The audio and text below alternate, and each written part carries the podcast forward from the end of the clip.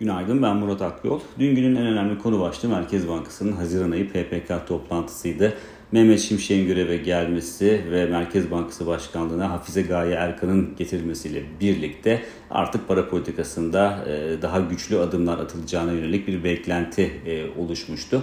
Merkez Bankası dünkü toplantısında bu beklentileri kısmen karşıladı ve politika faizini %8,5'tan %15 seviyesine yükseltti. Ortalama piyasa beklentisine baktığımızda %20'lik bir rakam görüyoruz. Dolayısıyla piyasa beklentisine kıyasla daha limitli bir artırım yapmış olduğu Merkez Bankası sonraki aylara ilişkin e, çok net bir ifade kullanmaktan kaçındı Merkez Bankası. Fakat buna karşın enflasyonda, e, enflasyon görünümünde belirgin bir iyileşme sağlanana kadar parasal sıkılaştırmanın gerektiği zamanda ve gerektiği ölçüde kademeli olarak güçlendirileceği mesajını verdi. Yani aslında sonraki aylarda da e, faiz arttırımlarının gelebileceğini işaret eden bir mesaj verilmiş oldu. Piyasa tepkisine baktığımızda faiz arttırımının beklentinin altında kalması nedeniyle çok doğal olarak TL'deki e, zayıflığın arttığını gördük ki günün sonunda dolar karşısında %4,5'u aşan bir değer kaybı vardı TL'de.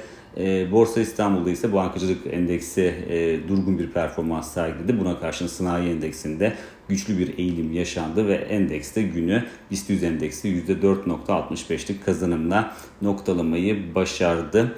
E, teknik açıdan bakmak gerekirse e, 5300 puanın aşılmış olmasını son derece önemli buluyoruz. E, bu seviyenin aşılması demek 10 gündür devam eden aşağı yönlü trendinde kırılması anlamına geliyor. Dolayısıyla 5300'ün üzerinde kalındıkça yukarı yönlü hareket etme eğiliminin devam etmesi beklenebilir. Fakat şunu da unutmamak gerekiyor ki teknik açıdan özellikle 5500 puanın altı riskli bölge olarak kalmaya devam ediyor. Tabii şunu da eklemek lazım. E, TL'nin zayıf performansı TL'deki değer kaybı yatırımcıları da hisse senetlerine yönelten bir e, unsur olarak çalışıyor. Dün de bunu gördük. Zaten geçmiş dönemlere baktığımızda da TL'deki e, kayıpların belirginleştiği günlerde yatırımcıların hisse senedi tercihinin öne çıktığını, çok net bir şekilde öne çıktığını görüyoruz. Dolayısıyla dün e, %4.65'lik yükselişte TL'deki değer kaybının yatırımcıları hisse senetlerine yöneltmesinin de büyük oranda etkisi olduğunu söyleyebiliriz.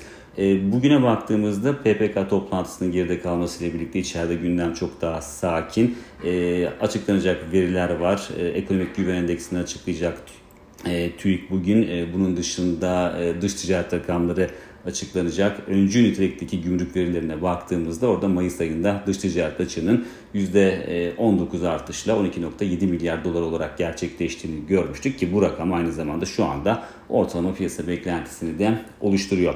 E, aynı zamanda bugün e, yabancı ziyaretçi sayısı da açıklanacak. Bir önceki aya baktığımızda Mayıs e, ayı rakamı açıklanacak. Nisan ayında %29 oranında artış yaşandığını görmüştük. Fakat DHMI rakamlarına bakarsak e, en son rakamlar 22.6'lık yıllık bazda bir artışa işaret ediyor turist sayısında. Yani yükseliş devam etse de orada da bir ivme kaybı yaşanması dikkat çekiyor.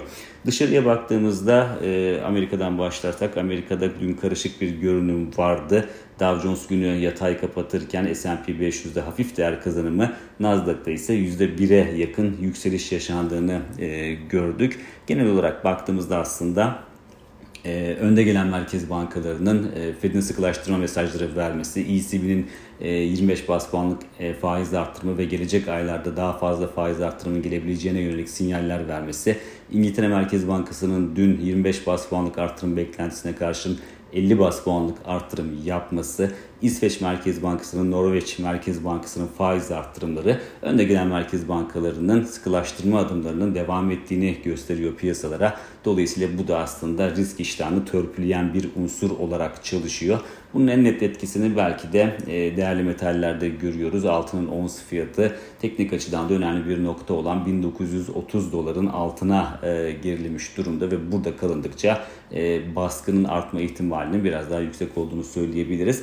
Yurt dışında bugün öne çıkan gündem maddelerine baktığımızda ise özellikle PMI rakamlarını görüyoruz. Hem Amerika'da hem de Euro bölgesinde açıklanacak veriler. Dolayısıyla sıkılaştırma adımlarının devam ettiği bir dönemde PMI verilerinin ortaya koyacağı tabloda ekonomik aktivitenin son e, durumuna ışık tutacağı için endekslerin haftayı nasıl kapatacağında e, pay sahibi olabilir gibi görünüyor.